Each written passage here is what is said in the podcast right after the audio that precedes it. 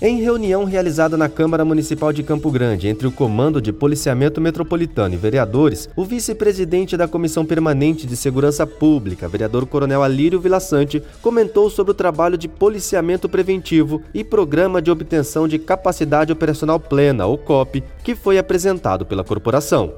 O programa visa otimizar os recursos humanos e materiais. Com isso, volto a frisar, a prevenção fica melhor, há diminuição de crimes e o tempo-resposta do atendimento dessa ocorrência na eventualidade da prática de um crime será bem menor.